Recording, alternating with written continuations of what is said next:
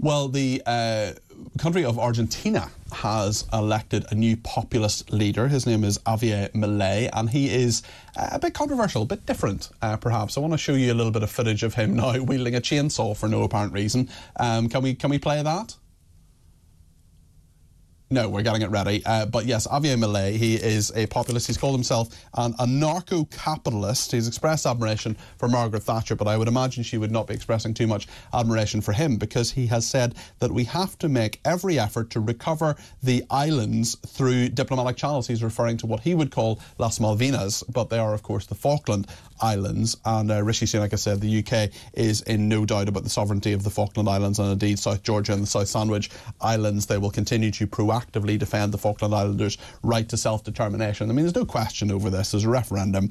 Uh, what was there was 99.8% of the three and a half thousand people in the Falkland Islands voted in favour of remaining a UK overseas territory. But I want to learn a little bit more about Javier Milei and what he's up to. Uh, Jon uh, Bonfiglio is a Latin American correspondent. Jon, you're very welcome to the programme. How are you doing? I'm good, Peter. How are you? Very well, thanks. Tell us about this dude because he seems to be pretty eccentric he definitely is eccentric. And actually, one of the things which is least eccentric about him is his position on the Falkland Islands, because the news this week has said that you know he wants to claim them back and, and the like. But actually, it's the most tempered position we've seen to come out of Argentina uh, for two generations. And that's because of one reason and one reason alone.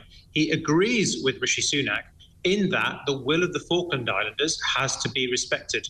Uh, no Argentine uh, politician is ever going to say anything other than the fact that the Malvinas, the Falkland Islands, belong to Argentina. But this position, uh, in terms of seeking a long term, and mm. long term, I think we're talking about decades and potentially so, so he, hundreds of years saying, diplomatic solution. Yeah, he's saying he actually wants to persuade people on the Falkland Islands to become part of Argentina by sort of peaceful methods, by by persuasion, and that, that you're right. Actually, that is not what we have often heard from the from the Argentinians.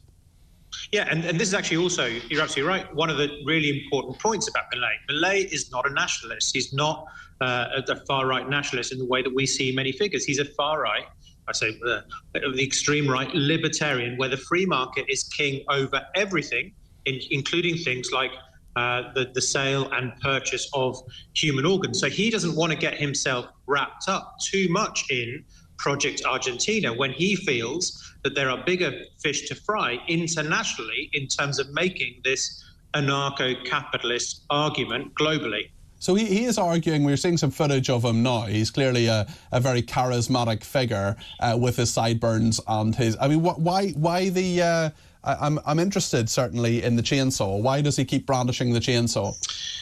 um, in the social media age in which we live, being able to just really categorize um, uh, what it is that you want to do in a clip or an image is key. And the chainsaw for him, the revving chainsaw of political meetings, is what he plans to do to what is his perception of bloated government. He is going to sever uh, spending, uh, destroy his words, uh, ministries, departments, uh, reduce uh, government spending in the country by 16% of GDP, abolish the national bank, and various other things. So it is a metaphor for what he intends to do we can see when him he achieves the... office on December the 10th. Just to say to your viewers on TalkTV, we can see him on the screen now with the old uh, with the old chainsaw, and uh, certainly if you're uh, listening to Talk Radio, you can imagine this uh, this guy um, brandishing the chainsaw. it, it is a very arresting uh, visual image. So tell me about his support. Obviously, he's become president. He has plenty of support. Why is he striking a chord with the Argentinian people, Jon?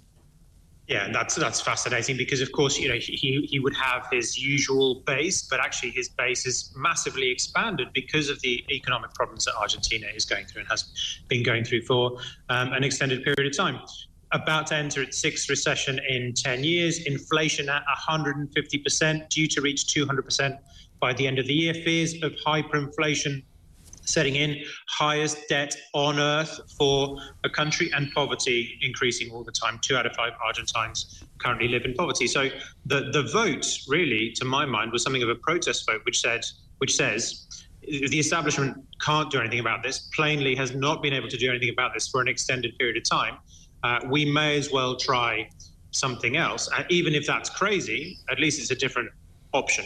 But clearly, he's. He, I mean, there are some people who don't think he's crazy. There are many people who think that he, what he's saying is true. But he, I mean, he's actually advocated for people being able to buy and sell their organs. As a, as, I mean, you mentioned that earlier on. I just want to prove that a little more, bit more deeply. Yeah, this again is his sort of founding mantra as an anarcho capitalist. He believes in a stateless society. So he doesn't really believe in Argentina as a thing.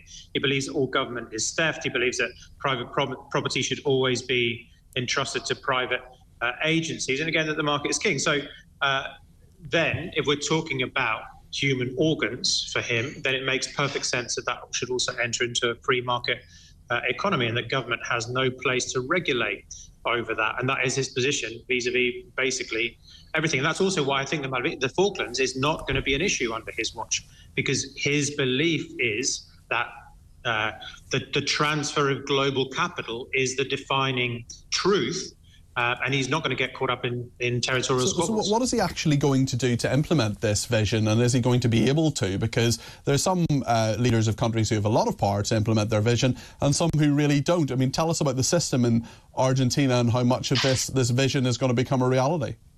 Yeah, and, and, the system in Argentina is not too different to the system in, in the UK. It's it's very similar to the system in, in the US. So you've basically got a president, a prime minister, president in this regard, and then you've got two houses uh, wherein legislation is whereby wherein legislation has to be passed through. So um, he is able certainly to set the agenda. He is able to drive forward uh, policies, but he's, he's not able to pass laws. That has to go through both both chambers, and those chambers are not in his favour. His political capital, certainly at this point in time, is limited. So he has to make uh, alliances. Those alliances are going to be with the centre right. So certainly his um, his positions vis-a-vis a, a, lot of the policies are going to be tempered. Although he has said just in the last 24 hours that his abolishing of the central bank is non-negotiable. Actually, the last 24 hours have been interesting because he's also spoken to the IMF, uh, who some people regard as also one of the biggest issues uh, for the Argentine economy in terms of the the debt that they that they have. And he's also announced that he will be visiting Washington before December the 10th and has been introduced to Donald Trump. And they will be meeting, it seems, in Buenos Aires at some point in the next few weeks.